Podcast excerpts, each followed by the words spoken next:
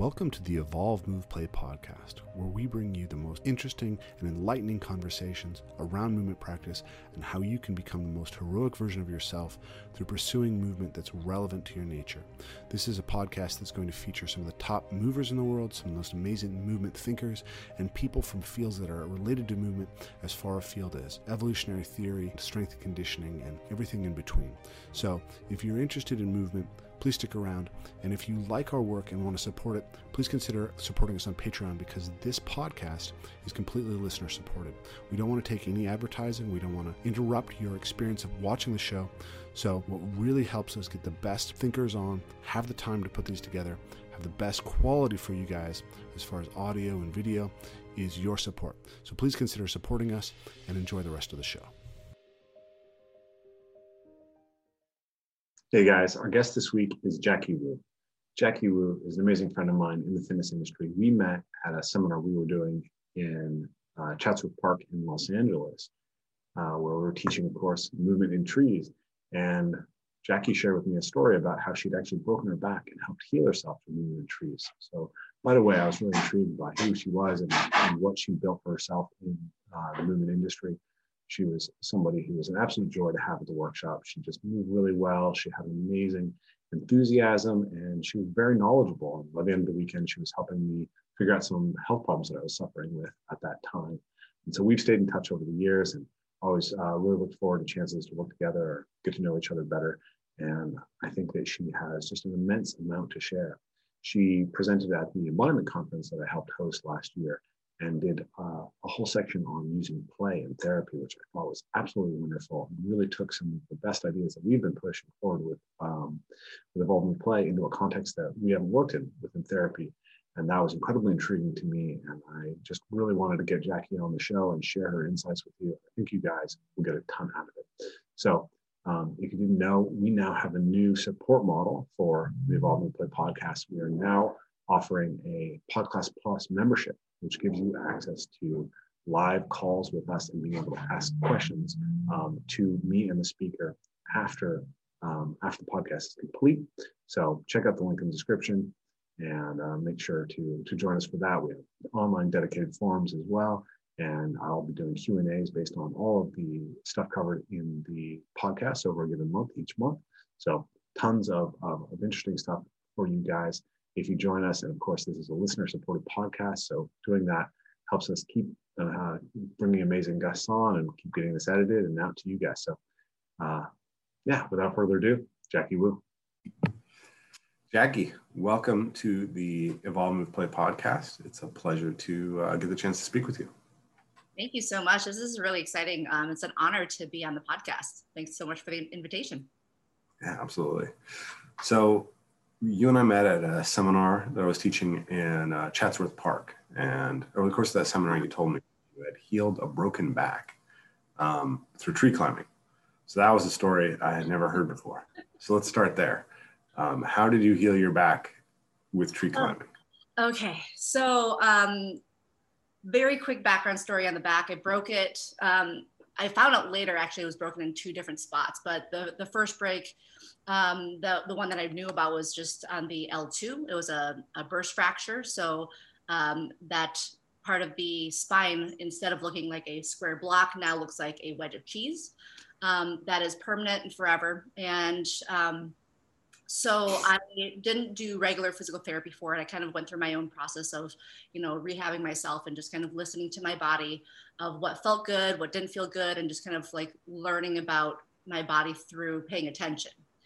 And later on, as my body was able to withstand just normal daily activities like walking and sitting and, doing a plank for more than 10 seconds, that kind of thing, I started getting more into my regular life, which was all about play.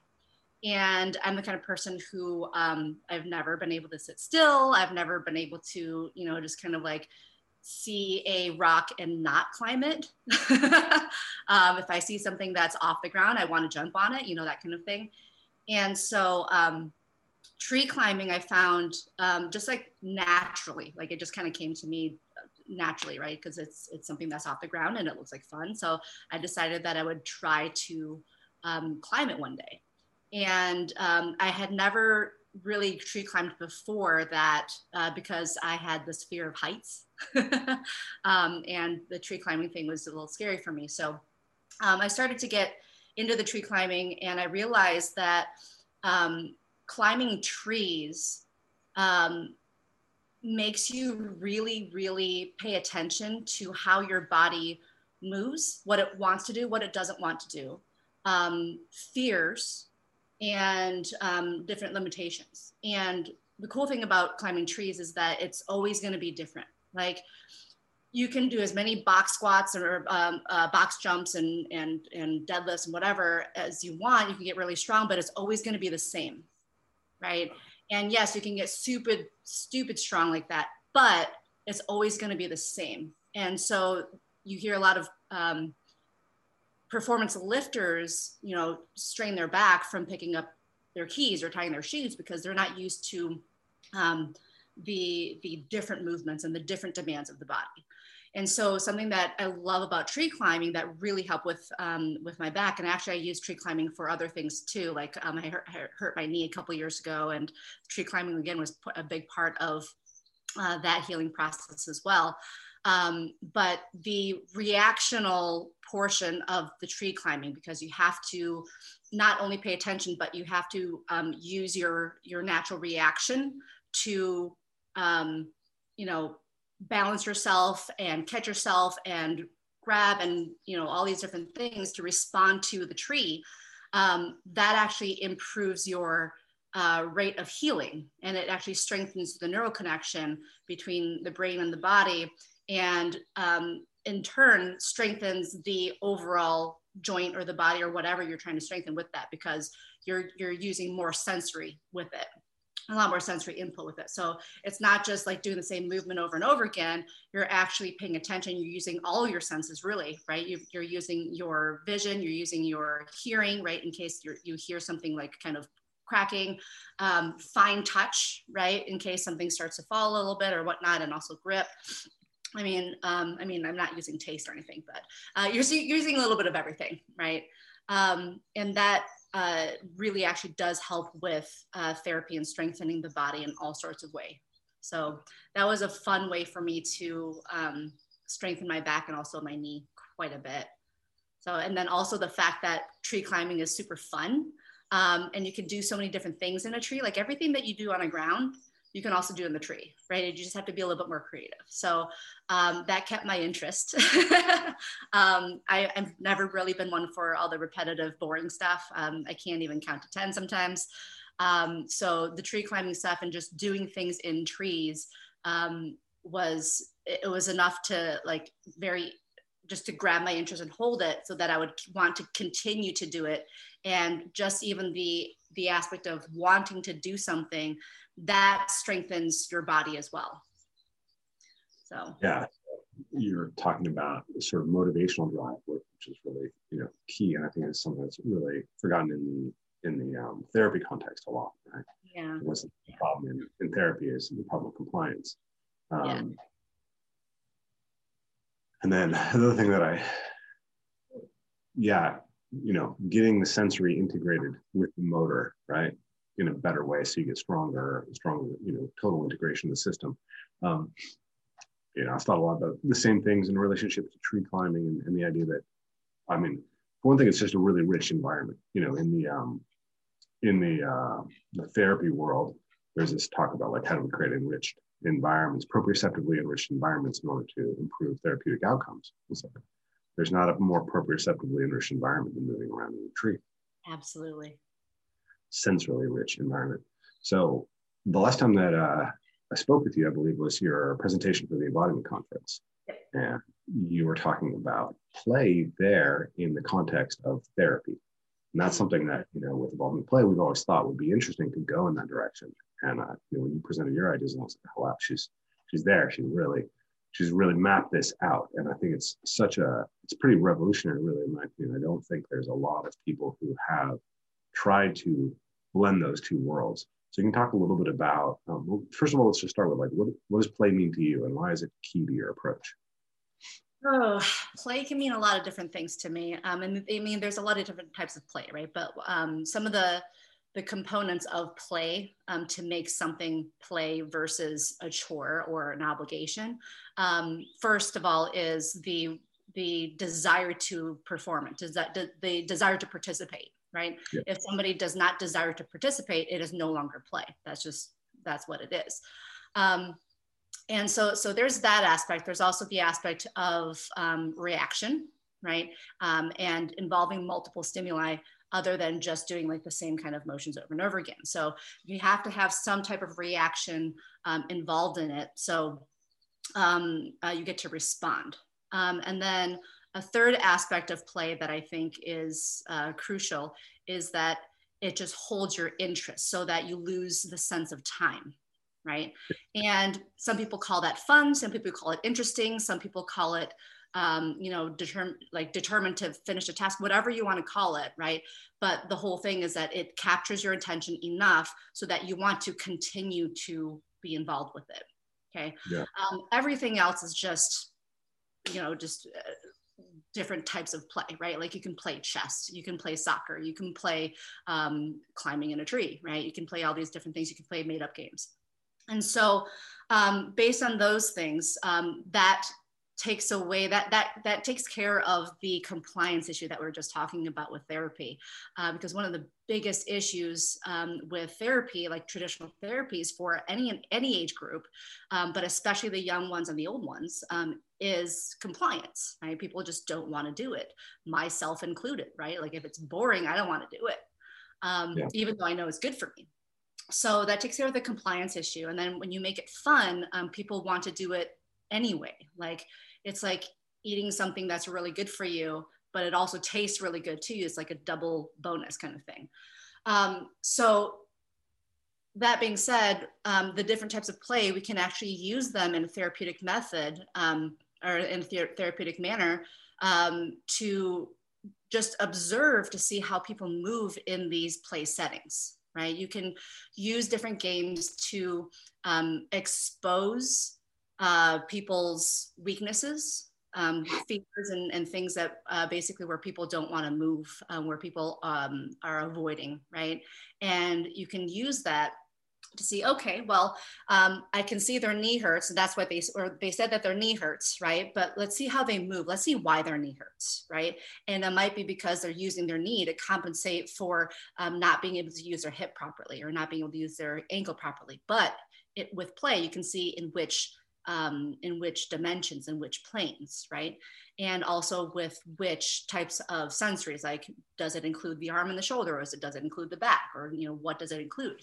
And also where else are they lacking? Because oftentimes it's not just a physical issue, oftentimes it's actually a sensory issue that causes the physical issue, right? So one thing that's really cool with play is that you have to involve sensory input into it. Right. So you can check out different, like with vision and with hearing and just like tactile things like that, even changing the plane of movement. So you're involving the vestibular system as well, too. And then so you can use play as an assessment just to kind of see like where they're lacking. And then after that, you can make up a game or have some games in your game bank and use those to show the person and that system, because the person is a complete system of different systems, right? That it is actually safe to use the things that they're afraid to use. And so it's kind of like holding their hand, baby steps, saying, hey, you know, it is okay for you to do this thing that you're afraid to do, right? We're basically just kind of backtracking those things and helping them just catch up to the rest of their body. And of course, that can also be done through games too. And then obviously you can do the reassessment just by doing the previous game to see if anything changed. And then you can, you know, obviously check their normal range of motion, see if anything hurts again, so on and so forth and that kind of thing. But what I find with play is that not only are people a lot more compliant on participating, but they actually get better faster. They actually show improvement a lot faster than through regular therapy because of the sensory demands and also the the integration of the sensory with the motor control, but then also the attitude, right? The attitude, the intention, the energy that gets put into it. They're a lot more willing to do it. They love it a lot more. And all of that kind of combined is this fantastic, you know, result that they learn a lot quicker. Their brain learns a lot quicker and they just feel better, faster. So playing the devil's advocate just a little bit, like imagining if you're a traditional therapist, you listen to this, you might be thinking, isn't this a little bit chaotic, right? Like how do you, you know, you're trying to be very precise in the prescription of the type of loading that you're giving to a specific tissue at a specific time, you know, within the cycle of an injury recovery, for instance. And if we introduce a game, then we potentially kind of introduce too much chaos to that system where we might overstress a potential injury and, you know, put our client in danger. Yes, that's when it's really important to be able to recognize when is too much stress, how much is too much stress, and how to recognize those symptoms of that. And I actually teach that in my TheraPlay course of like how to recognize if something is too much, or actually if when sometimes it's too little stress as well, because the brain actually learns better when there's a little bit of danger involved, when there's a little bit of threat, but not too much. So if we can actually kind of hack the nervous system by adding a little bit of stress to the system or a little bit of threat to the system to help it learn faster. But we can also recognize when it's too much stress, and then we have to take away some threat and just add more safety. Yeah, so interesting. Yeah, there are definitely components to that. I've had a little bit of a lower back injury that's been bothering me recently. I heard it many years ago. I was doing a 12-foot front flip drop, and my lower back hyperextended on the landing. And I don't know, you know, I never got an MRI or anything because I don't think those things are actually that diagnostic, and they wouldn't have changed what I did. So I suspect I'm herniated to disc, but you know, I've worked on it and recovered. But it pops up every once in a while, and I suspect a lot of times it's just kind of the lowest, you know, port for the stress to pour out on. But this time in particular was very strange because I was just doing a very simple movement and it suddenly flared up. And but I was like, okay, I've been overtraining, right? It's just clearly an overtraining issue, right? It's clearly just a signal of my body being overstressed. But anyways, I was out training and I was in Seattle. I moved to Bellingham recently, which is an hour and a half from Seattle. And so I was out in Seattle training with my friends there, and the trees that are like my favorite trees. And stuff. Really wanted to get a good training session.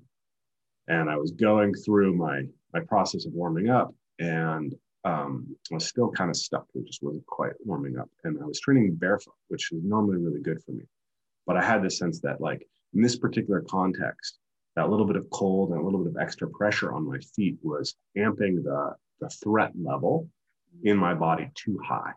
And that I could just take a little bit of threat away by putting my shoes back on, and that my nervous system could calm enough to allow my body to warm up, which is precisely what happened. It was very interesting because I ended up training for 3 hours, and I did a lot of front flips, which are the movement that is most potentially irritating for my back.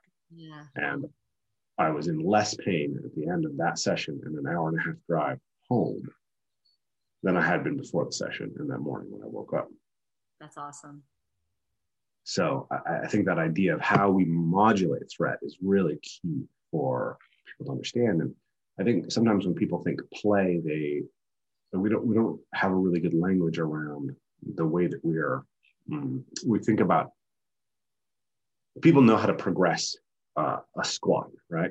It's like, okay, I can use graded exposure to the squat pattern fairly intelligently. At least I can, you know, have micro loading of the plates, and then maybe I can play with different, like, you know, a box squat to limit the depth that I want you to go to, and then increase the depth. Maybe I can switch you to a safety squat bar in order to decrease the threat to your shoulders, or maybe move to a trap bar deadlift, blah, blah, blah, right? I feel like people are relatively intelligent in the industry about ways that we can do that. But what it seems like is very lacking to me is an understanding of how we actually modulate games such that they appropriately challenge what we want to be challenged and create a container that's sufficiently safe. So I'd love to hear your thoughts on that and how you specifically do that in a rehab context. Like let's imagine somebody who's come in with, say, an Achilles tendon tear, and they're recovering from the Achilles tendon tear. How would you start to layer in play, and at what levels, and how would you kind of play with the games to create sufficient safety while giving them that optimal threat level and intrinsic motivation?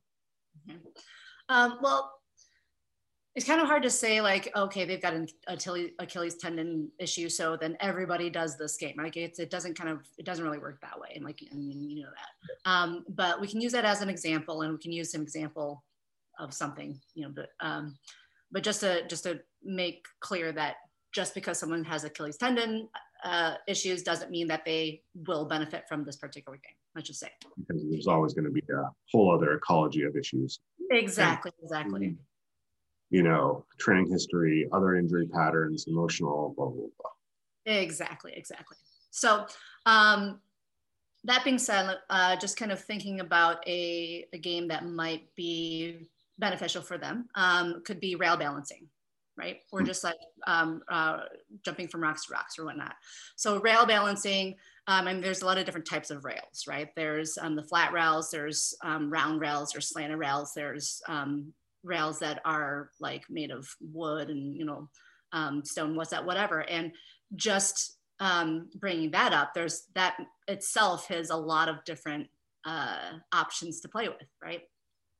So what we could do is we can first kind of see, we can assess to see how they do on just like a flat rail or basically like whatever's available, right? And just kind of see how they balance on a rail and how they move, right? And this is part of the embodiment conference. I shared a video of me actually doing a rail balancing thing and how I fixed the rail balancing. Like you could just, you remember that one? Isn't it? Huh? Is that on your Instagram? It might be. Yeah, I was looking at a really quick clip of it. You got a clip of you basically working on the rail, failing, and then going to a smaller, less challenging circumstance, and then working your way up and sort of getting your body attuned in a situation that had less threat, and then coming back to it. Exactly. And actually, the thing that I jumped to after the rail, because I was trying like so many different times for that rail, and it was an upward slope for that rail too. It was a round metal upward slope. It was probably about like 3 feet up. And usually I'm pretty good at those kind of things, but for whatever reason that day I wasn't doing too hot with it. And so what I did was there was like another like mini, there's a lower to the ground, and the rail was also uphill, but it was broken up into pieces by like cement spheres or whatever they were. It was kind of like you do a little bit of rail and then there's a sphere, and then a little bit of rail and then there's a sphere, and it went in different directions, right? And so was something, and that was also important too, right? Because it basically, it involves more stimulus, and it makes it so that it's not just the same boring thing, right? Because if something is very long and very, as far as like distance wise, it might seem very intimidating, but if something is a short distance, it'll seem a lot more doable. So I decided to kind of hop on that, and I did one round of that. And that was enough to remind my brain that it was safe to do these movements on this rail. You know, and then I hopped back on the regular rail and I did it with no problem whatsoever. I just kind of like, I could almost run up it. It became that easy. But for someone like with the Achilles issue, right? Like it could be because they're overusing their Achilles tendon, their calf, because they're trying to balance with the calf, right? Versus like using all the other muscles to help balance, right? So that could be something that you could do. I mean, if you don't have any rails or things like that near you, you just kind of see what you have. You could even go as far as like drawing a straight line or drawing lines. It could be like crooked lines, or just say, okay, now I want you to step on this rock and now this rock and this rock, and just kind of go in a pattern and have them aim somewhere, right? And that would actually be a reducive threat because there's no height involved with it, right? Yep. So you kind of reduce the threat by lowering them closer to the ground. They don't have to worry about falling, but they can still worry, or they can still focus on the balancing and the different stimulus and trying to get their foot and their body in a place stable enough, if that makes sense, and balancing, right? Hot lava is also another fun game to play. So like if you're in a gym type setting or whatnot, you can place different objects around, or even just, you know, at home or in the backyard, just play hot lava. That's also a really great one too. But yeah, so like different ways to add threat, remove threat. If they wanted to increase the amount of threat for that particular rail game, you could do the rail going backwards, right? You can do it crawling. That will also involve, that's a fun one to do. In the parkour community, one of my least favorite persons. Oh. Yeah, rail crawling backwards. You can even do side shuffles, and you can do jumps and hops on it. Obviously those are a lot more difficult, so you don't put somebody on that as an assessment. But yeah, so there's a lot of different ways that you can do stuff. And then, I mean, even having a 2x4 on the ground, right? Having them balance on a 2x4, that's also a really great regression for that too. Yeah, yeah. I feel like we need to do the all usual caveats, right? Like obviously, if you have torn your Achilles tendon, talk to a medical professional, and make sure you're getting a proper assessment of this. You know, don't just take this advice and try to run with it. I would say that try to find a professional who understands these things, though, because there's a lot out there who don't, and I think that's often these caveats. But I wanted to share a little bit of my own experience because I think it's a little bit potentially an interesting thing. So I tore my Achilles tendon in 2010, and it was the end of July, and so you know, I think I'm trying to remember. I think it was like 3 weeks where I was pretty much just not supposed to load it in any way at all, and then I was dorsiflexing it. And I think quite much before I was told that I should, I started standing on it, right? And, you know, just trying to load it without getting a strong contraction. I would have my hands, you know, I'd have my other foot like supporting me. Mm-hmm. And then what I did was I started going to the lake, and I would get into the lake, and I would at first just try to stand on that leg underwater. Mm-hmm. And that's an interesting example of modulating the threat, because there's very low forces involved, but there's a lot of instability. Yes. Right. So I'm getting a stimulus, and then as it improved, I started doing a lot of jumping underwater, mm-hmm. and then running underwater. And this is highly not recommended. But as far as tapping into that play, I was flipping off the dock into the water, right? You know. Of course. So I was doing, you know, gainers and Websters, because they're one-legged flips into the water, you know, to stay attuned to my body and to be able to capture that thing. It was very motivating to me, and I was able to sort of give me a sense that I wasn't trapped in this injury in the way that I could have been. But yeah, careful, caution with that habit. But yeah, that's an example of how that's another tool that you can use to modulate threat and to be able to modulate your loading, and also add another sensory stimulus, right? When you're in water, you're getting a huge amount of quite interesting sensory stimulation. Definitely. I actually just made an Instagram post yesterday about standing in the ocean for therapy, and like it's fantastic. I love water therapy. Yeah. The more natural the water, the better, because it's got more stuff going on in it. Mm-hmm. Yeah, yeah, I love going to, just trying to stand in like, you know, where you might be body surfing and getting the currents hitting you and smashing you. I remember like surfing on the Oregon coast, and like coming in off of a wave, and then trying to like walk. So there was a current that was pulling us down, and we walked back like in the water, holding the surfboards, and then try to kind of like stand in the water, and it's like smashing and just changing your yeah.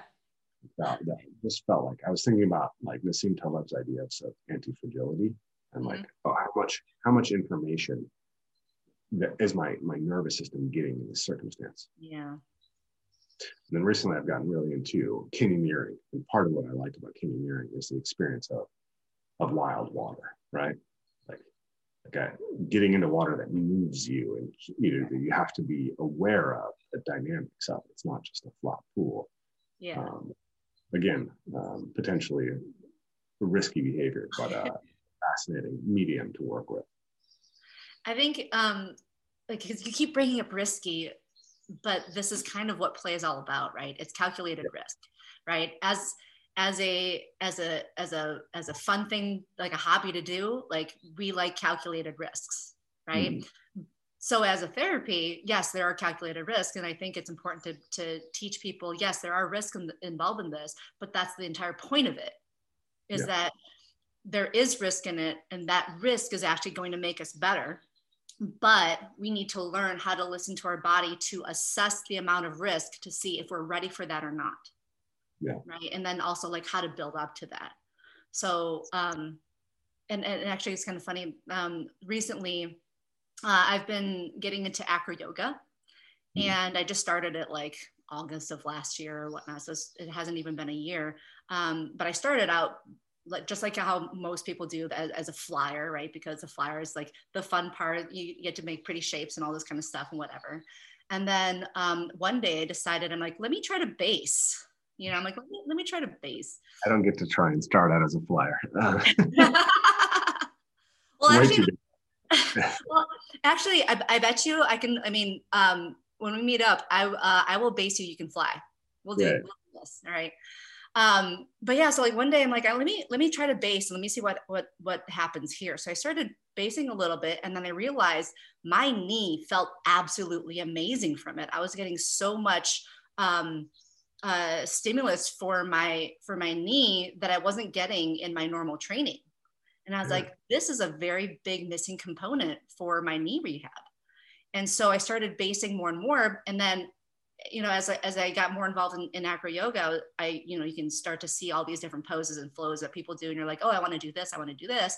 And I'm like, okay, I want to be able to do all this kind of stuff, but I can feel like there's still a little bit of instability in my knee. What do I need to do to bridge that gap? Right.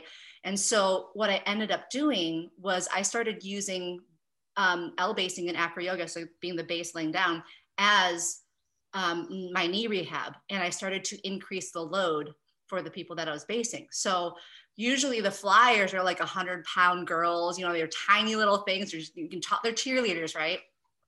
And so I'm like, okay, well, I've got strong legs because I've got that martial arts background. So most of my muscle mass is my lower half of the body, but my knee was like my weakest link. So I'm like, okay, how do I do this? I can just have heavier people on me. Right? I'm just going to base heavier people. So I started basing heavier and heavier people. And obviously they ended up being guys, right? Because none of the, like usually the girls are just super tiny. And so I started basing guys more and more. And then word got out that I was a stable, strong base for guys. And then all these guys have lately started wanting to fly on me. I'm like, cool. Yeah, this is great for everybody, because usually the people who base and never get a chance to fly, they can fly now, and it's good for everybody. But what ended up happening throughout all that is because I'm increasing the load on my knee in that position, and it's something fun that I like to do. My knee just got stronger and stronger and stronger, to the point where just like, I think it was a couple of weeks ago, I had somebody doing a handstand on my legs. Mm-hmm. And I didn't think that I could do that. Like several months ago, I'm like, there's no way that would be possible, but it was an easy thing to do. I'm like, this is absolutely amazing, so just the amount of stability increase and strength increase that I achieved from, even just like December till now, it's been wild. It's been absolutely wild. Like I don't think you could get that much gain from regular rehab or strength and conditioning in that amount of time as I did with acro yoga. And, even with my back and my knee, just 2 days ago, I was at a jam, because we have these meetup jams every week, right? And I learned this this basing technique called too high. So it's a pose where somebody stands on your shoulders and you're standing up. And like usually what happens with my back is like, I want to keep my upper body load limit as light as possible. So like backpacks or anything, all that stuff, like I make it as minimal as possible. I try not to carry anything if at all possible, because I was always afraid that it would hurt my back. And so I'm like, okay, well, let me try this thing, because my original plan was to be able to do a standing base for somebody to do a hand-to-hand handstand. So they're doing a handstand while I'm standing and I'm holding them, right?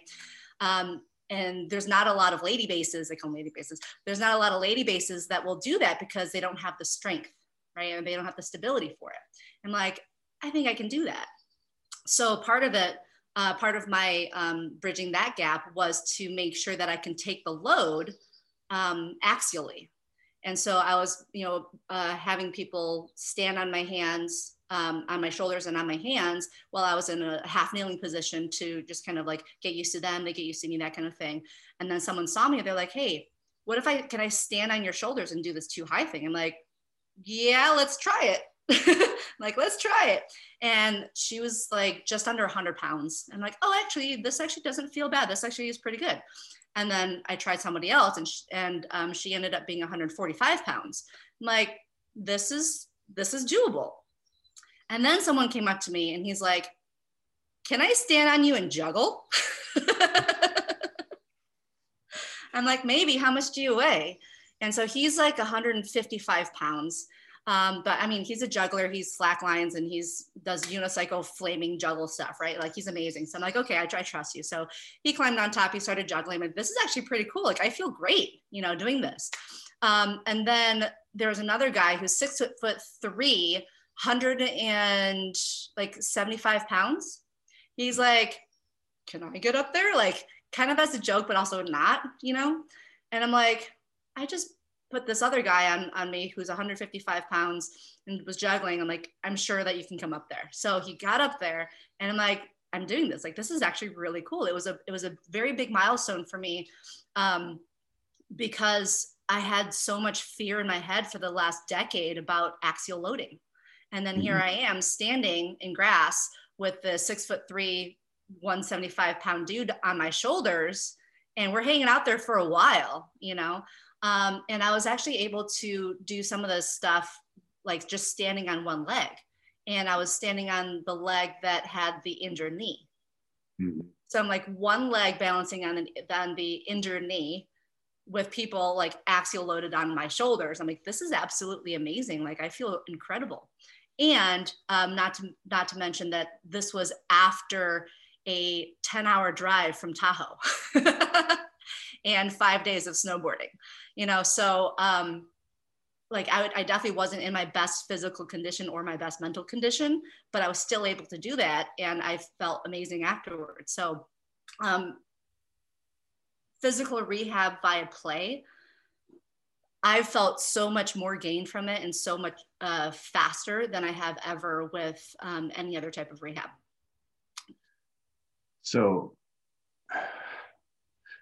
I see kind of two things there. One is that when you're engaged in play, you're actually getting a more diverse stimulus to the nervous system, right? Yes. And then the other aspect is that your motivational state is very different, right? You know, mentioned the idea that play is something that you do because it's enjoyable in the moment. I was introduced to this term by my friend, John Vecchi, who talks about autotelic, right? The goal of the exercise is the exercise itself. So you can be in there doing a knee exercise for your knee, which may be low motivationally, right? Not engage a very high kind of aroused motivational state, but it's targeted. Or you can do this basing thing, and you're getting a lot of stimulation to the knee, but also you're having a lot of fun. And so I'm curious how you see that, the simple version of the question is like, how do you see the balance between these two things? But I'm curious to how you think about the emotional component versus physical component, and how you look at helping people address both components within TheraPlay, let's say. One of the things I'm a very big component of is doing what you want to do. Yeah. And also, like, if you don't feel good doing something, don't do it. If you feel like something is off, don't do it, right? It's okay to take a rest day. It's okay to go easy. It's okay to say no, right? Know your boundaries and draw them, right? Because there are days where I'll show up to some of these acro jams, like, because I love the social aspect of it, right? And hanging out with my friends and all this kind of stuff. I get to see, like, cool things happen. But some days I don't feel either physically on, or I don't feel mentally on. And if I feel that, I'm not going to put myself or other people in danger, because I have that little bit of weakness, you know, like, especially like as a base, if I don't feel on, I'm not putting anybody on my feet. I'm not putting anybody on my hands, because if I drop them, that's my responsibility, right? Like it's my responsibility as a base to keep them safe. Mm-hmm. And so if I don't feel like I can hold them up, I'm not going to do it. If I feel like I'm mentally or emotionally distracted, I won't do it, or I just won't try harder things. I'll just stick to very light things. And I think it's really important to be able to pay attention to your physical state and your mental state and your emotional state, because they all come into play when you're doing stuff like this. And speaking of the emotional state, one of the biggest plateaus that I broke through for my knee rehab was actually breaking up with my ex. And after that had happened, it was just like something, just like some door just blew open, and it allowed me to actually strength train the physical aspect of my knee. Because before that, I wasn't able to do anything like that at all. Like, it just, nothing was working. And so there was a very big emotional component with my knee as well. And so once that got over, then it allowed for my knee to start getting the physical stimulation that it needed and accepting it. So I do like to share with people, like, that part, even though some people are still kind of on the fence about, like, emotional stuff, mental stuff, being involved with their physical body. Especially when it comes to a part of their body that is not a normal part that's associated with stress, right? Like, people know that, like, neck pain and back pain and headaches are commonly associated with stress, but they don't understand that can be anywhere in the body. That can be reflected in your pinky. It can be reflected in your elbow, your knee, your toes, right? Your ankles, wherever. It can be reflected in organs, right? And people don't really quite understand that. They haven't made that link because it's just been associated with neck, headache, back. So I want to, like, kind of get that out there to them and say, hey, you know what? My knee has had issues for years. Didn't know that until about, like, 2.5 years ago. And when I started trying to rehab, I tried all these different things and nothing was working. But then the first breakthrough that I had was breaking up with my ex. And they're like, whoa, that's crazy. And it's not even, like, the first part of my body that type of thing has happened either. It's like, okay, our emotions will actually be stored in our body. And sometimes you have to address those first before you can make any type of physical improvements. So I'm really glad that you brought up that part, because I think it needs to be promoted a bit more and just let people be made aware of. Yeah, it's interesting. I mean, I've been just noticing it in relationship to training, right? Like, when we teach our groups, right, we start with a series of games, and the games work to warm the body up and to move them through a diverse range of motion, but they also get them smiling and laughing. And I was thinking about, well, how does that affect the rest of the training session? If you start the training session, like, smiling and laughing, and then also feeling really deeply socially connected to the people around you, how is that going to impact the training? And, you know, my answer to that is it's going to be a big positive impact, right? Yeah. Absolutely. So smiling and laughing in itself is a type of therapy. It elevates your mood, it changes your energy, and some people don't believe in the whole energy stuff. They think it's all woo-woo and whatnot, and it doesn't really affect the body, but it really does. And so, right. even, Yeah, like even if you're not in the mood to smile, if you just fake a smile and just force yourself to smile and look at yourself in the mirror for like 5 seconds, like that will change your day right there, right? I mean, you think about passing by a stranger when you're walking down the street and they smile at you, right? And, or even not smile at you, you just see them smiling. The smiles are contagious and they change everything. So, allowing someone to smile during their therapy, right, is so important because it lightens up their entire body, their entire being, right? And when you're more light, you're more playful, you get to move around more, you're less stiff, and you just being that allows your body to move better. It's kind of like how like breathing and the relaxation stuff and the cold baths and all that kind of stuff that people are doing right now is a trend to try to calm themselves down and get all the stress out, because it's the stress tension that's holding you tight, which is making you not be able to move well, right? So instead of like, you know, going to cold baths and stuff, I mean, there's obviously other benefits to cold baths and that kind of thing, but like instead of like doing all that, why don't we just combine it all into play, you know?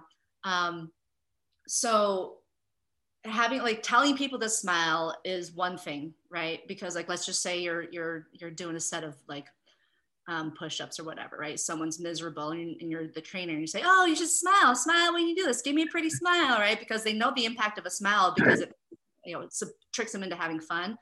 But when you don't have to trick somebody into having fun, where they're actually having fun, it's a lot more complete. It's a lot more whole. It's a lot more impactful. And then also it relaxes them emotionally too, because a lot of times when they're injured and they come see you for therapy, they're already stressed and they're worried and they're anxious and depressed or whatever they are. And just to get them in a comfortable position where they can relax and just like be mentally and emotionally free from the constraints of the injury stress, like mental one and emotional.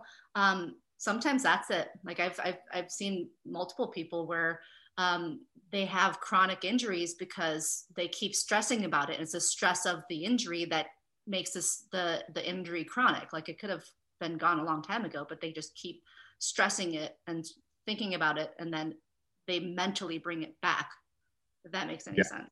Yeah, no, absolutely. I believe that you know, one thing that I've sort of formulated over the years is this idea that every injury is a psychological injury, and that you can heal the tissues, and if the psychological injury remains, then you're still injured.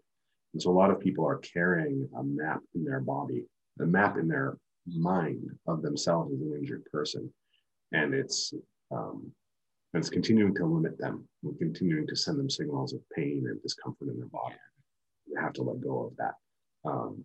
But I have this little epiphany that I was thinking about why I feel like this conversation around emotion in the training environment and how we progress and improve athletes feels very cutting edge and a little bit, almost a little bit scary to open up. Like I know you're friends with Perry Nicholson, and I was listening to Perry on a podcast, and he was saying, you know, that like lymph is really high on his list of things that we're going to look at when there's dysfunction. And it's like, you know, the top of the pyramid is emotions, but I don't want to talk about that, right? Because here it was his idea, and I was just thinking about that, and I was thinking about it, how that kind of plays into the history of science in particular, because you know, subjectivities are difficult to examine scientifically, right? And so we had the entire school of behaviorism and psychology, which rejected the investigation into, and then almost rejected even the idea of the underlying, you know, science of emotions or understanding emotions. There's a joke that I like, which is, you know, what does a behaviorist say after sex? I don't know what. It was good for you. How was it for me? Okay.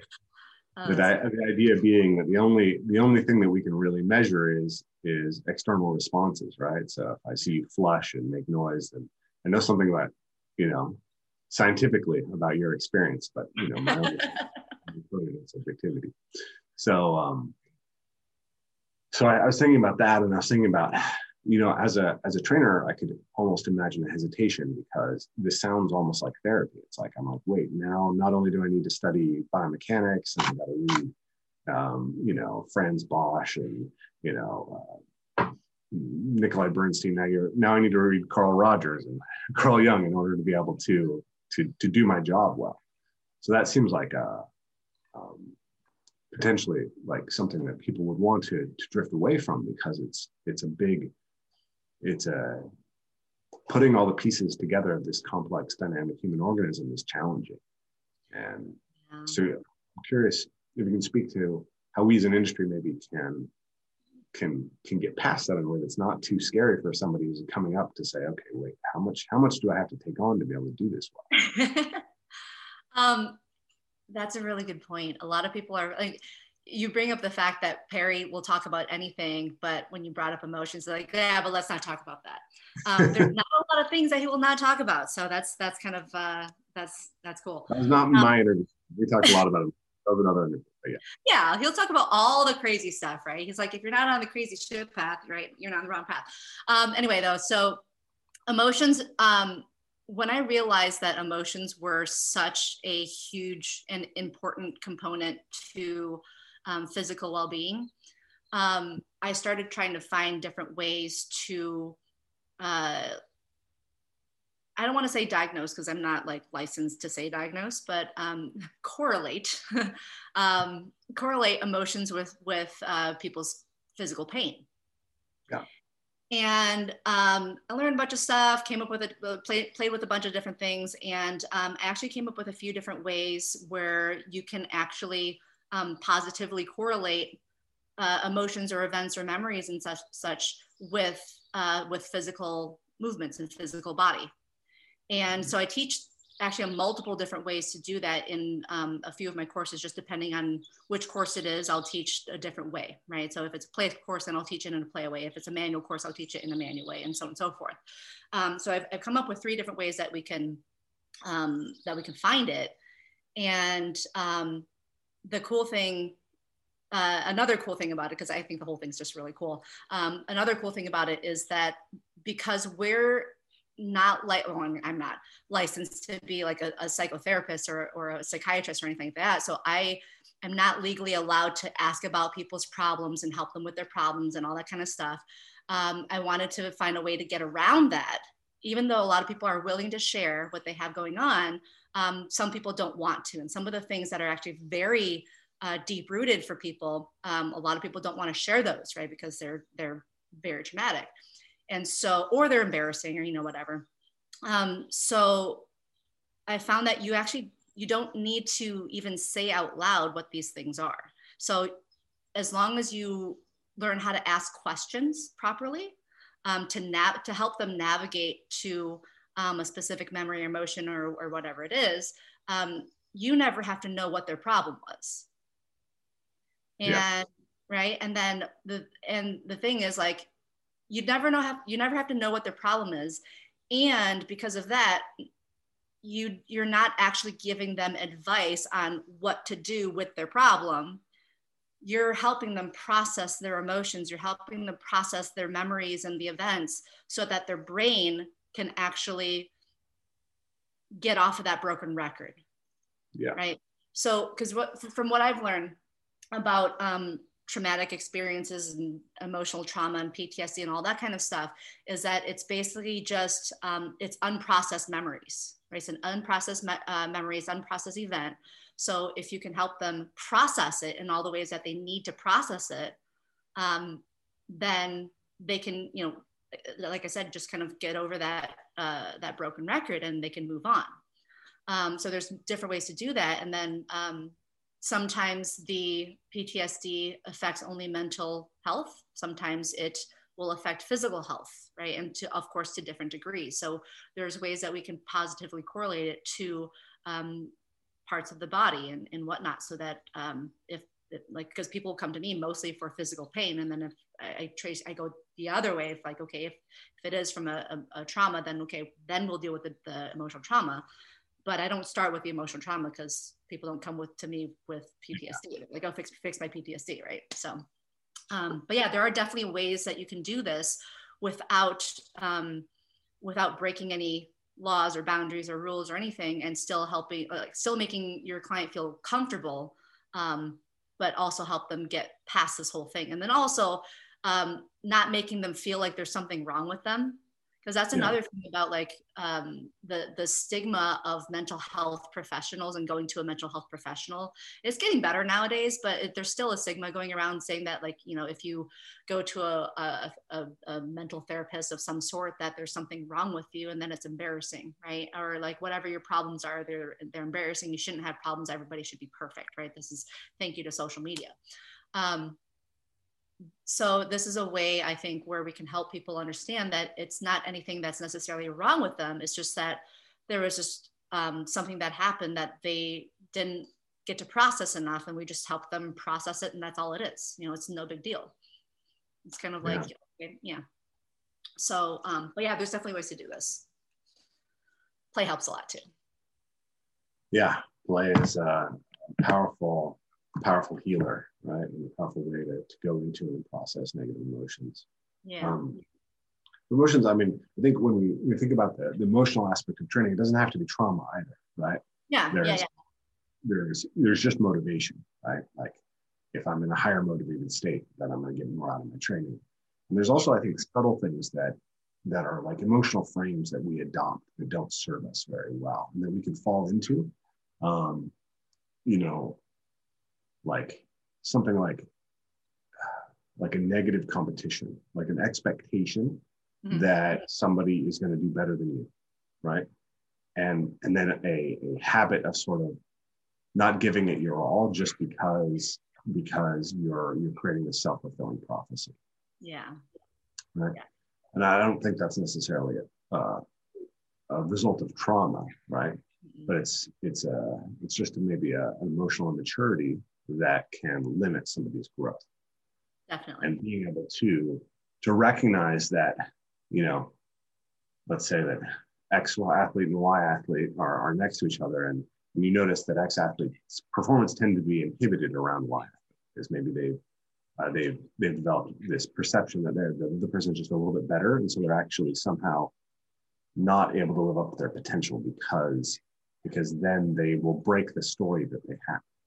Yeah, I think it's just really valuable for a trainer to recognize that the human beings are squishy, emotional, you know, narrative bound things that you know, we have biomechanics, and the idea is that essentially we tend to analogize the human body to a machine. And we tend to think that, like, you know, if we install stronger hamstrings, that the athlete is just going to perform better. Yeah. And not recognize that how the athlete responds to the stimulus that's supposed to strengthen their hamstrings is dependent on a web of other connected variables, and emotion is actually a large part of that. Yeah. So. So that brings me to another subject that I wanted to get into with you a little bit. Like the most recent conversation we had on social media was about recovery. And actually, I'm curious about the role of emotion in recovery, but I figured it'd be interesting to get your take on how we can understand recovery for athletes better in general. Because I remember I've had issues with autoimmune conditions since I was a teenager, right? I have my vitiligo. And then in my 20s, I developed IBS, and I've always been chronically sore from training, right? And no amount of training seems to get me regularly out of soreness. And then when I don't train for a period of time, I get sore from not training.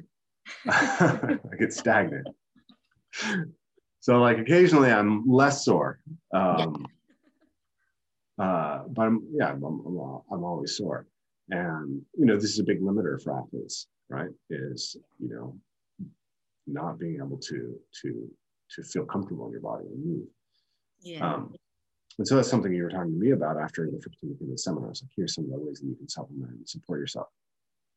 So I was just curious to, Tad, if you talk a little bit about your work in that area and how you see, what are athletes missing in the downside of the training cycle, right? We stress, and then we have to recover from the stressor. I'm so glad that you brought this up, because I personally think that recovery is just as important as, or if not more important than the training, the act of training itself. Because the recovery is where you actually grow, right? The training part is where you stress your system and you tear things down and you break things down and whatever. But it's the recovery time where things actually get to build and repair, and that's when you grow. You make those connections and you get to retain them. If you train too much and you don't let yourself get that rest time, then you actually end up deteriorating. You're like past that top part of the bell curve, right? And so there's so many different components to recovery that some people get intimidated by it. But if you just kind of like add a little bit here, add a little bit there, it's not so intimidating. But another part of it, just like training, is that it's very customized. It's very individualized for each person, depending on what you need.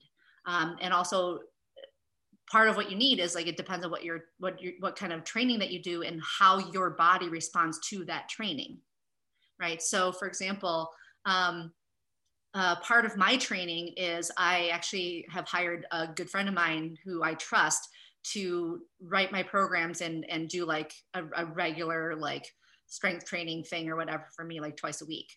And he's somebody that I trust. And, you know, yes, I could write these programs myself and do these myself too, but I don't want the mental stress of doing it.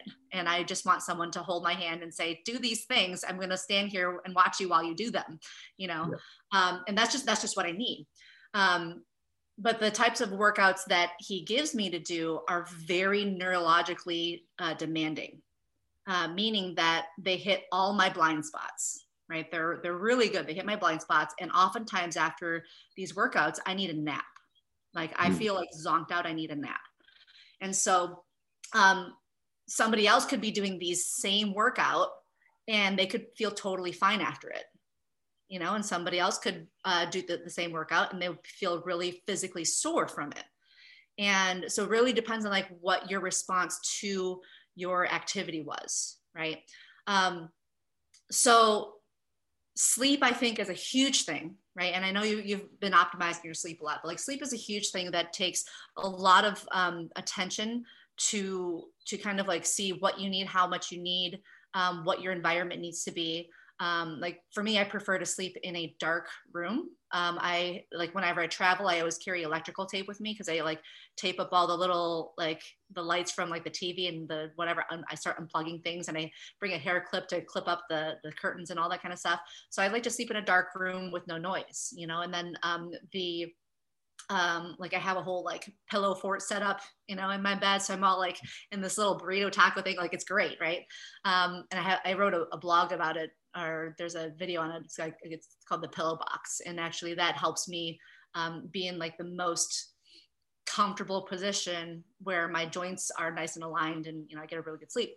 But also like how much amount, like the amount of sleep that you get, what time of day or what time in the day that you sleep and what time do you wake up? Are you consistent with it? Like some people are better with a consistent, like, let's just say 8 hours of sleep, right? It doesn't matter when they go to bed, doesn't matter when they wake up, they just need those 8 hours.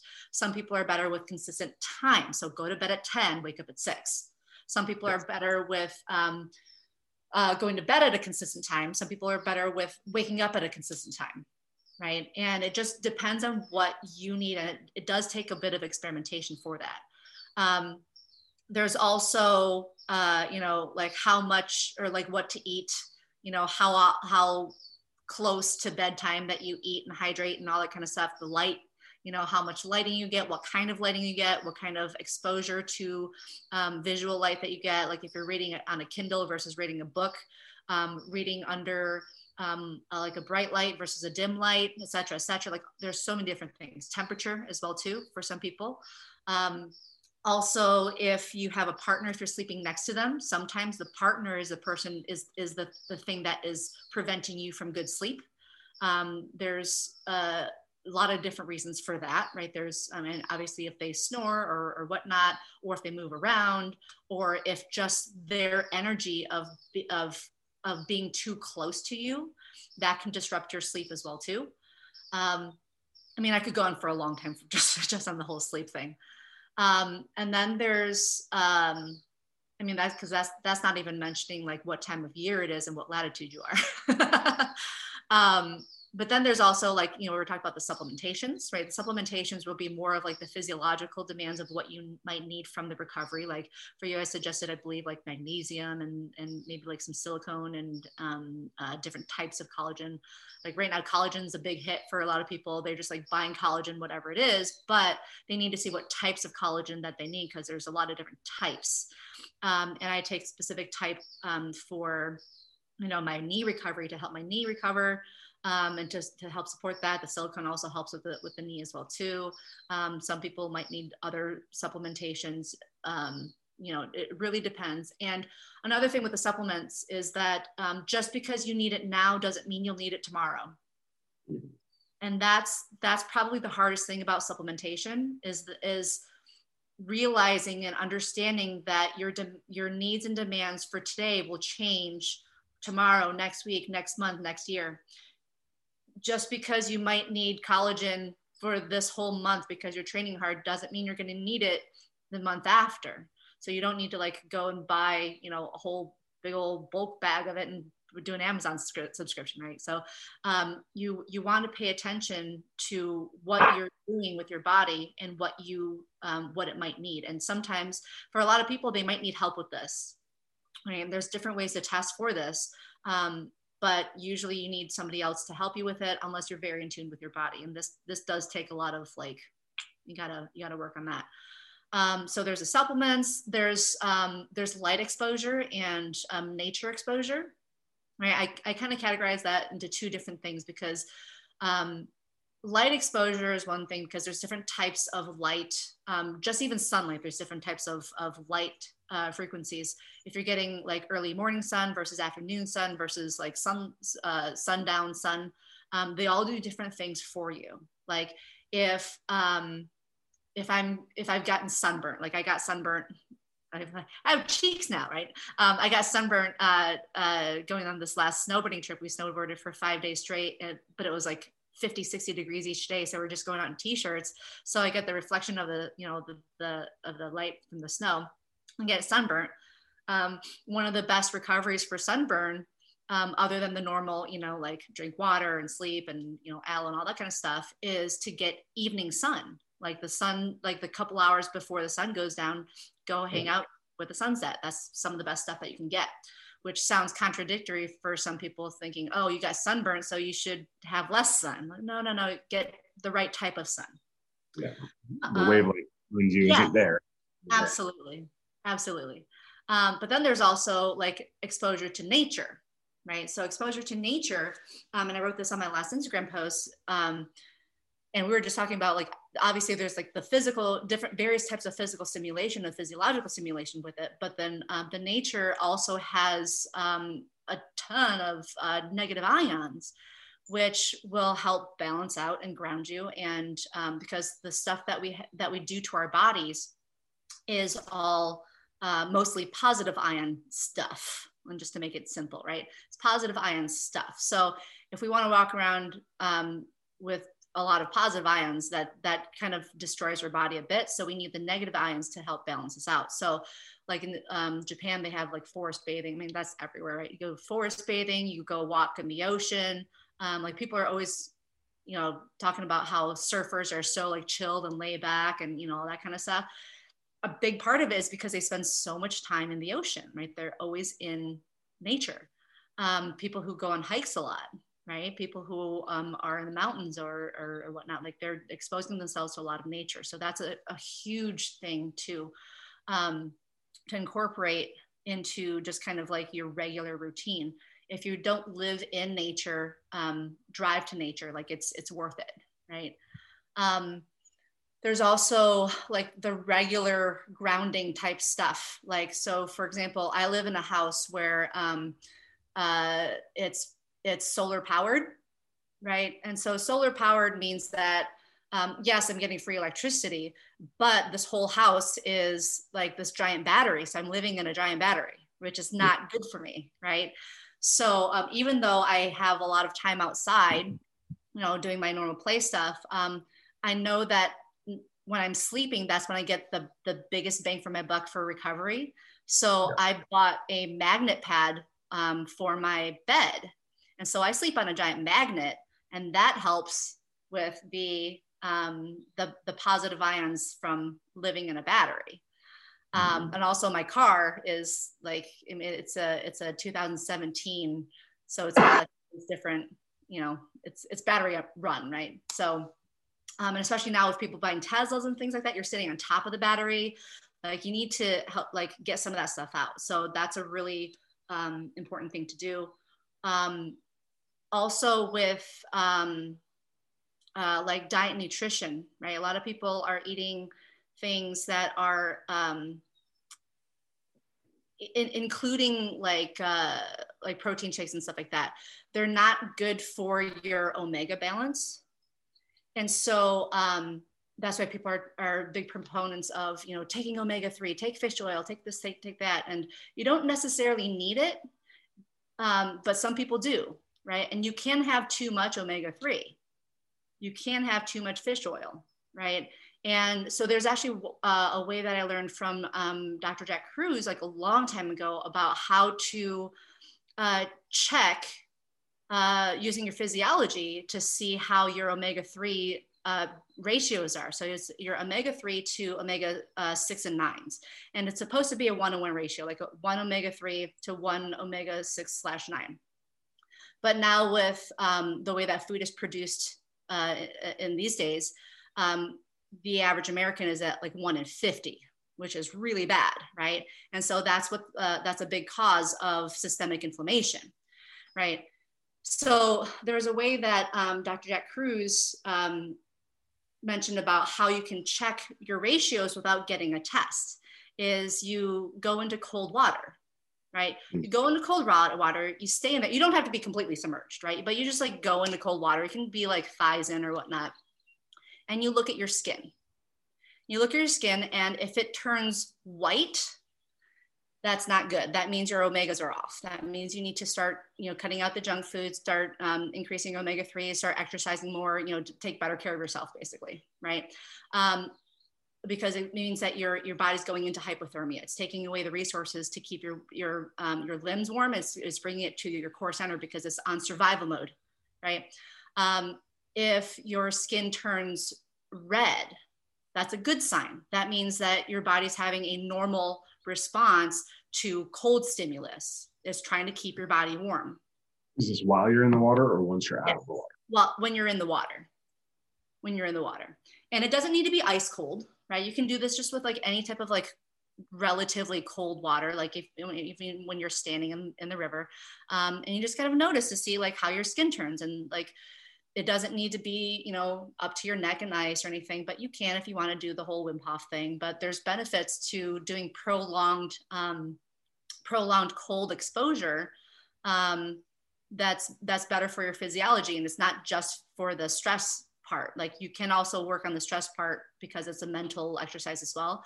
I was doing cold baths, like 1 hour cold baths 3 times a week for about a year to just experiment on myself to see like what would happen. And you know, you learn a lot of stuff that way. So by experimenting on yourself, because everybody isn't N equals 1, right? Just because it works for me doesn't mean it's going to work for you. So with recovery, yeah, there's so many different things that work for so many different people, but you just have to see what kind of works for you. There's also like the different type of light exposures and the frequency. Well, I should just say frequency exposure, because frequency includes light and sound and even like magnets and all that kind of stuff. Like it includes all of that. And even with sound, there's different frequencies that are very healing. Are you allergic to cats by chance? No, I don't really have any allergies that I know of. Okay. You might even want to experiment like being around a cat more, because the cat's purr is a frequency. So it's, I think it's between like 25 and 100 something like hertz or something. I forgot exactly what it is, but the frequency of a cat's purr has actually been scientifically found to help people heal. Interesting. Yeah. So you might want to get a cat. I have a an Alaskan Malamute Husky mix. She's very interested in eating cats. My daughter wants a cat, but okay. Yeah, that might not work out. Maybe just like go to the in the house too. Yeah. Maybe just go to the animal shelter once a week. My dad has a lot of cats around his house, so I can definitely go hang out with the cats there. Yeah. There's all those different types of things, and there's also like, I mean, they're coming out with different technologies of things that will emit certain energies and whatnot. There's crystals, I mean, if you want to go that route, and oils, and you know, there's so many different things out there. What I'm doing right now is I'm very disciplined around when I go to bed and when I wake up. Pretty well disciplined, and I'm generally off my screen by 9 p.m. and then I try to be in bed around 10, and then I read in bed, and I have a bedside lamp, so the light is coming from down low instead of up above, and it's relatively dim light. I've been listening to Andrew Huberman's podcast, which I highly recommend. So I've also been trying to get, the moment I wake up, after I make my coffee, go sit outside and, stare towards the east, or, as much as I can. And then I also try to watch at least some of the sunset every night. It's cool because where I live, I can see Bellingham Bay and Lummi Island and the sun setting over Lummi Island. So I can climb up a tree and watch the sunset on behind the island. It's pretty good. So I'm doing that, and I think those are pretty keys. That early light exposure and that late light exposure are particularly valuable, and then controlling the amount of light that you're taking in later in the evening. Those have been the big things that I've been focused on personally. So while we're on cold and light, I want to ask you two more controversial questions. I'm curious if you have an opinion about this. I haven't looked into the details on this stuff enough, but to have an opinion. But I'm curious if you have an opinion. There's two things. One is specifically maybe for male clients who are trying to optimize their hormonal ratios. There's this idea that cold exposure can drive testosterone production, and also infrared exposure specifically to the testes has been something that's been proposed by Ben Greenfield. I'm curious if you think there's any legs to these ideas or not. Theoretically, I think there are, because if let's just say human body as a whole, right? If you're able to benefit from cold exposure or infrared light, just in general, it means that there's something in you that is not up to par, right? Okay. And that's kind of with, I would say, I think it's safe to say every human being on this planet right now is not up to par of what we're supposed to. Like even the Schumann resonance right now, which is the frequency of the earth, it's at a much, it's a much higher frequency than what it's supposed to be, right? So everything's kind of off kilter right now. So if any part of you can benefit from either cold therapy or infrared therapy, then if you make it more targeted, of course it's going to boost whatever you want it to boost. Like it's not necessarily whatever you want it to boost, but bring it up to what it's supposed to be.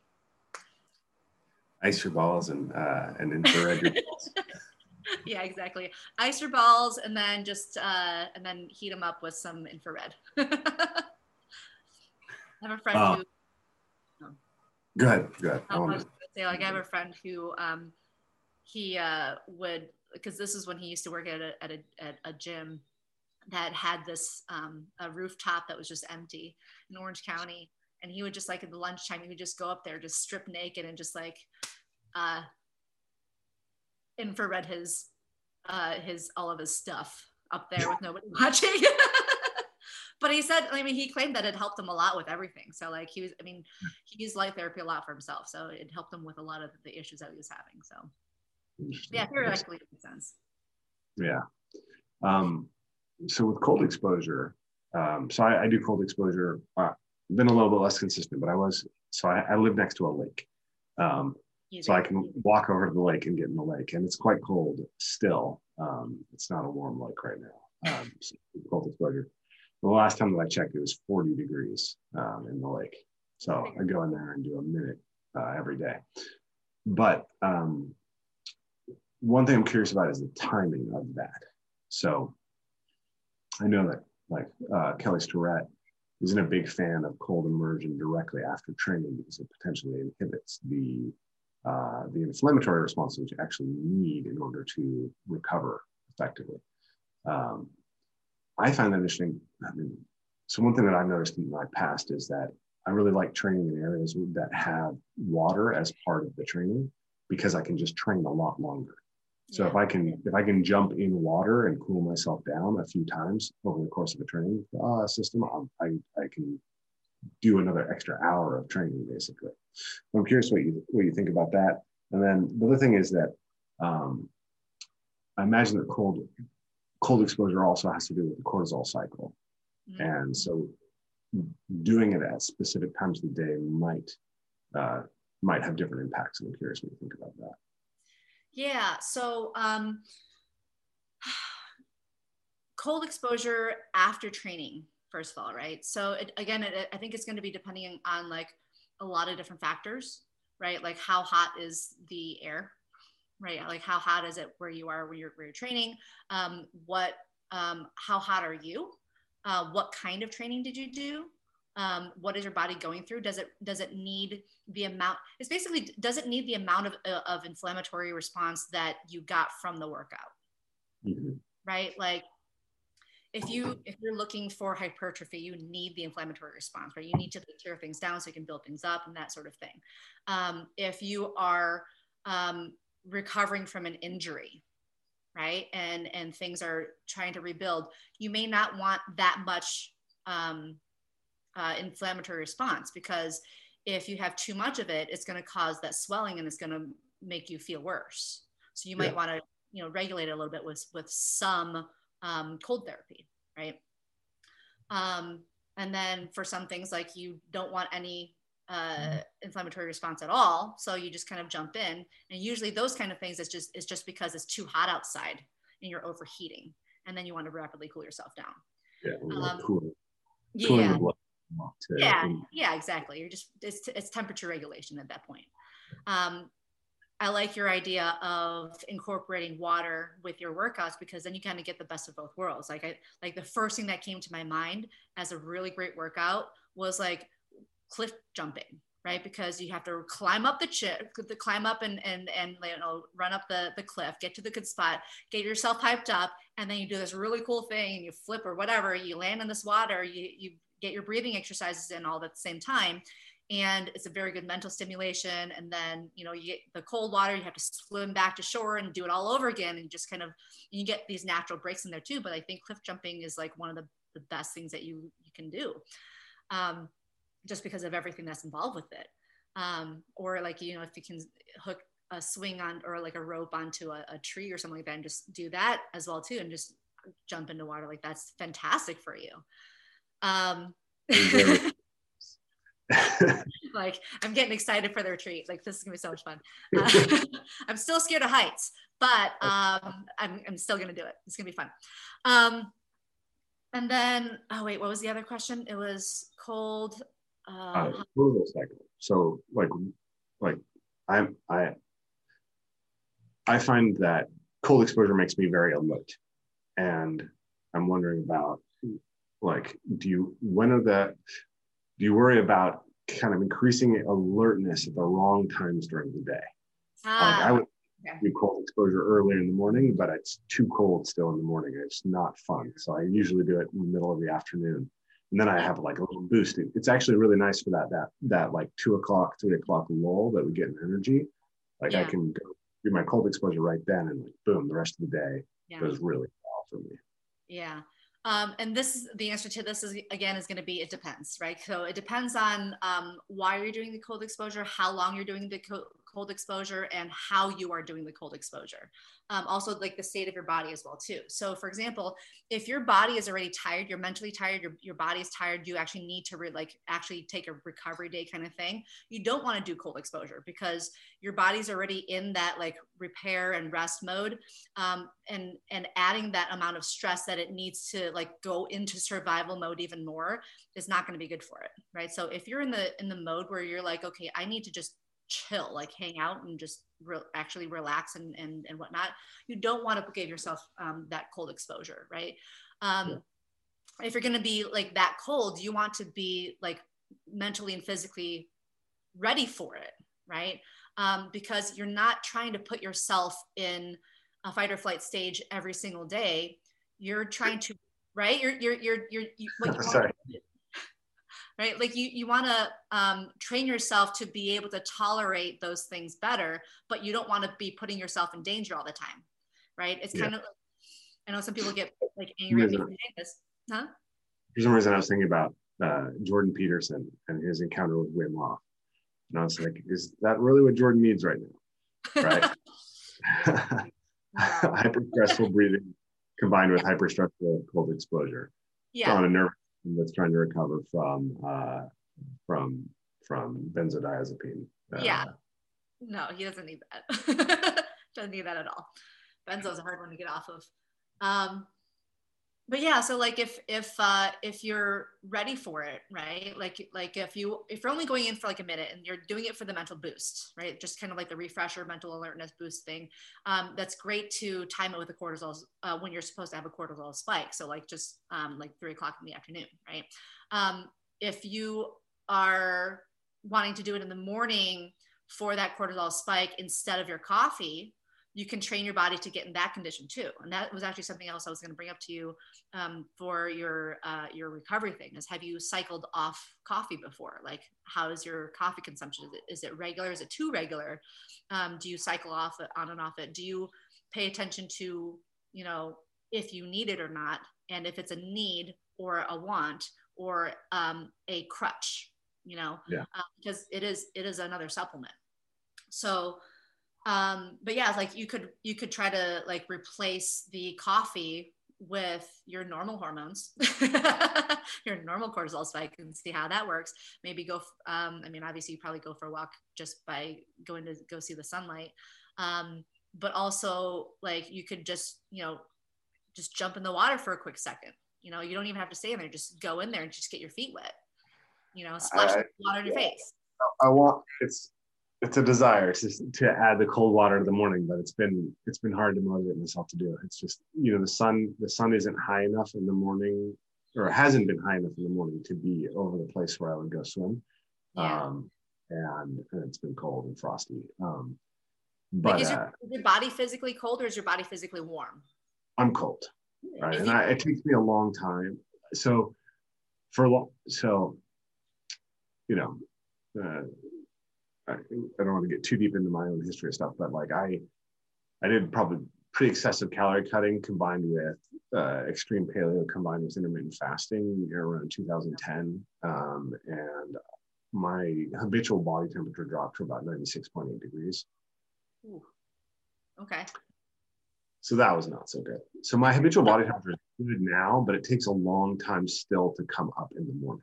So I wake up and I feel cold for a while, and I don't get that sort of like, you know, like when I go train at 3 o'clock in the afternoon, my temperature's 98.6 or 98.4, right? So it's fine now. But I haven't been testing this, but I suspect that it's not warming up real quick in the morning. I feel like I'm very slow in the morning to get warmed up. I drink decaf coffee. I don't drink caffeinated coffee. So last year with the Embodiment Conference, that was the most insane project that I've ever taken on. Along with all the work that I was doing for my own company. So I ended up working you know, I averaged probably a 65-hour work week, plus training, plus being a dad for three from March through November, and had multiple 90-hour work weeks in there without a break. And I hit, yeah. So anyways, towards the end of it, I was cycling stimulants to keep myself functional. So I would do a week of caffeine followed by a week of nicotine gum, and I'd just go back and forth. But I was trying to make sure that I wasn't becoming too habituated to any one. And then at the end of that, I went off all of the stimulants over the Christmas break, and I just took myself completely off. And since then, I've only used decaf coffee, and then on training days, I'll have caffeinated coffee before training, and I'll generally only once a week, just for the day that I want to have like the highest level of performance. So I'm trying to treat it as an ergogenic aid rather than a habitual part of my lifestyle. Good, good, good. Yeah. I find that that's also like really important too, because people will get habituated or either addicted or habituated or both with the caffeine and the nicotine, like any of those kind of stimulants, right? So that's good to see that you're not doing that. Yeah. Yeah, and I haven't touched the nicotine gum since then. I don't really like the way that nicotine feels in the system. It was useful to survive, but it's not something that I like habitually. I think I've done it when hunting. Smoking a cigarette before hunting, like an American Spirit cigarette, is part of the hunting ritual, and that was really interesting. And I feel like there's specific places where you could do it, but it definitely feels like should be treated as a very rare, special thing. Yes. You know, the one time I did it while hunting, I literally slept 2 hours before flying to Hawaii and started a pig hunt at 3 o'clock in the morning. Ooh. So it was pretty amazing the impact it had on me at that stage. But I wouldn't recommend any of that. Yeah, try to live in a good state most of the time, and then use those things as the occasional disruption. It always go back to like your normal state, right?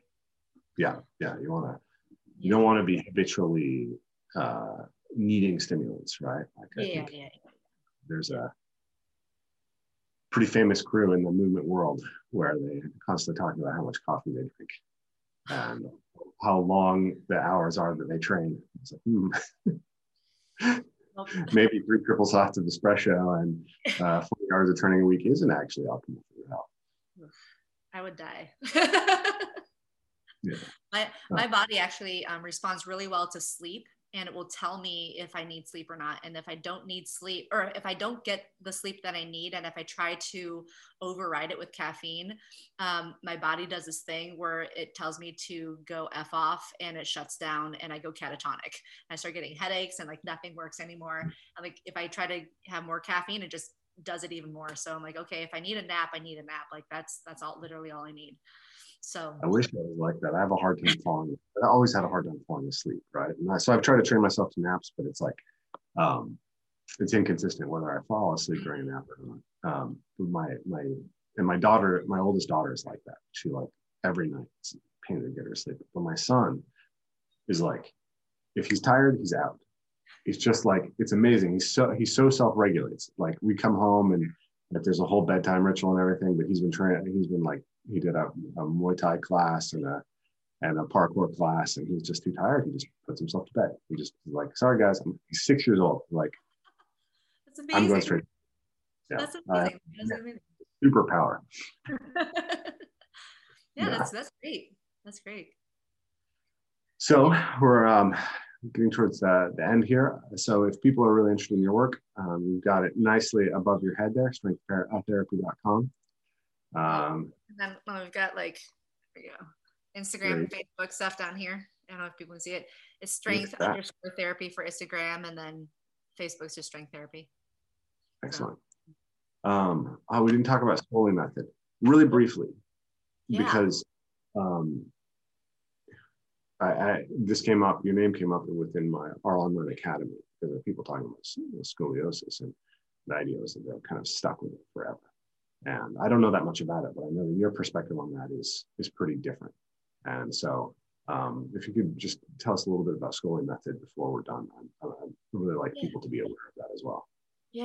So Scolie Method is, it's a method that I created that is a very holistic approach to scoliosis.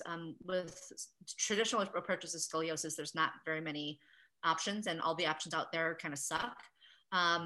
A lot of times it's either going to be surgery or bracing that's really uncomfortable that nobody wants to do, or it's going to be a lot of physical therapy that is forcing the body to do something that it's not ready for, or stretching it out to where it's not stable, right? So basically just putting it into positions where it doesn't want to be.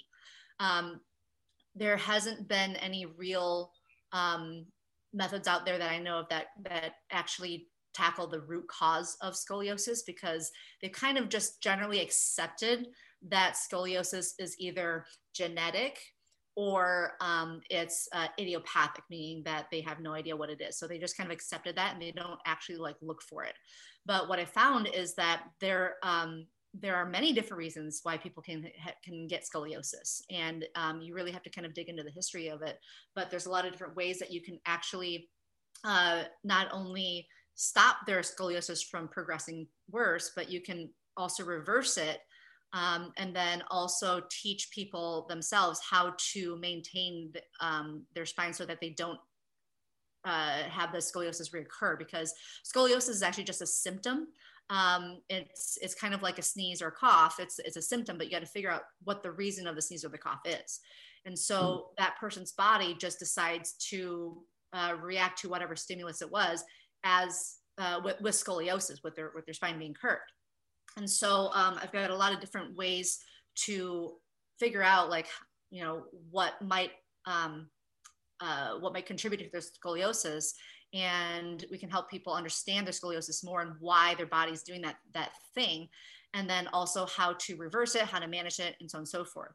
And I deal with a lot of a lot of the younger kids, right? So they're the teenagers and that sort of thing, but also with a lot of athletes. And one of the things with people who are active or athletes is that it's kind of like it's a double-edged sword, right? Because they've tried to keep their body as physically fit as they possibly can.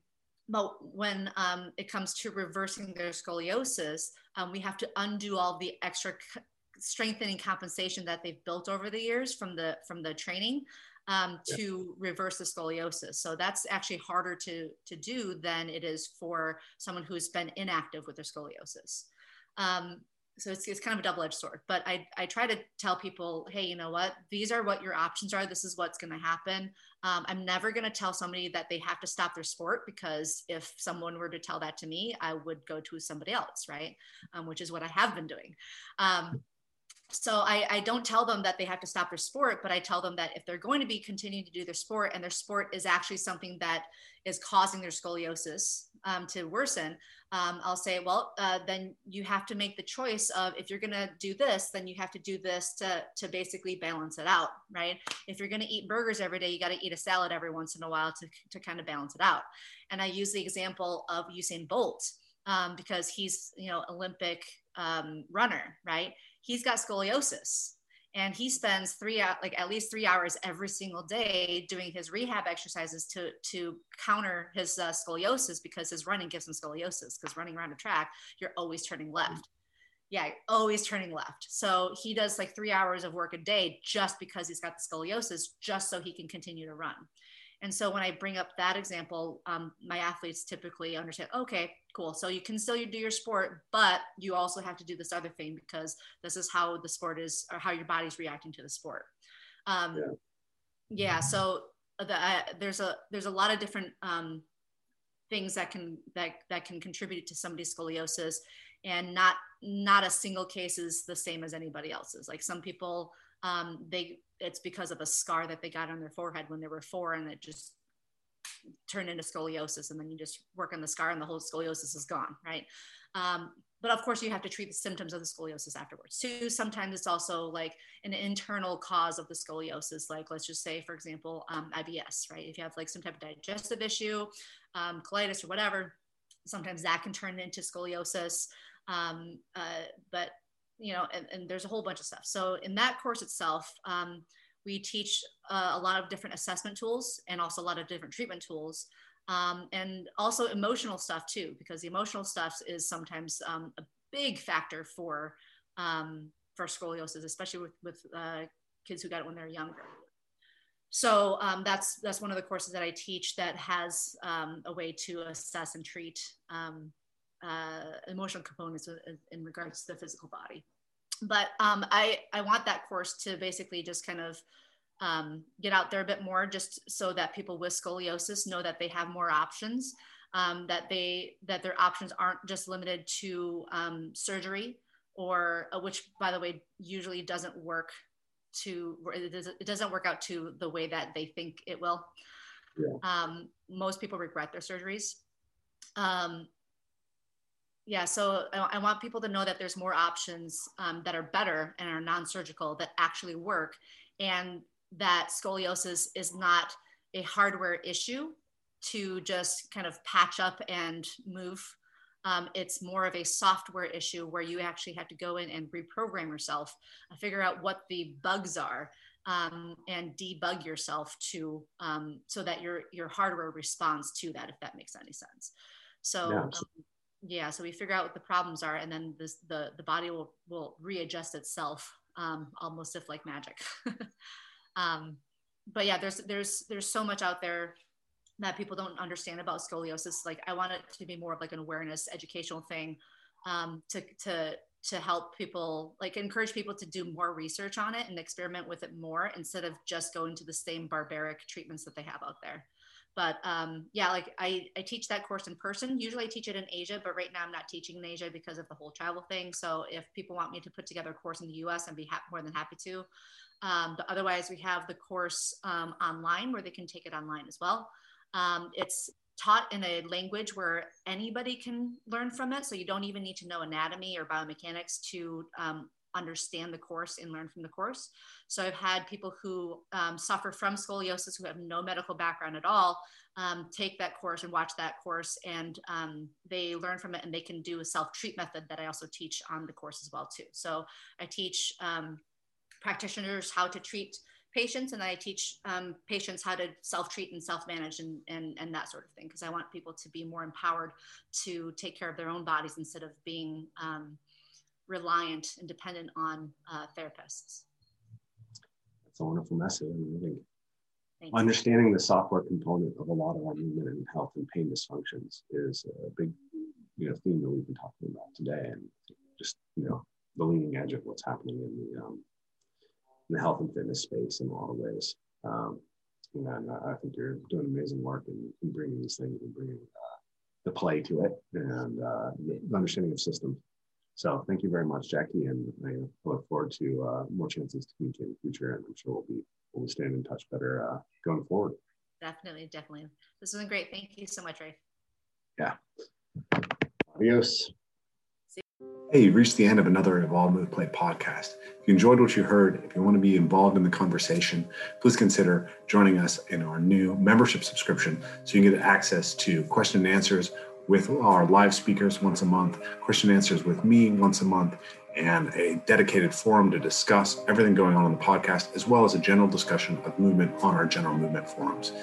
If you're interested in that, make sure to check out the link below, get signed up, and join a part of our membership community. If you can't join our membership community right now, it's still always helpful if you can like, share, and subscribe, and even hit that bell and get notifications for upcoming Evolve Move Play podcasts. But adios for now, and we'll see you next time. Thanks, guys.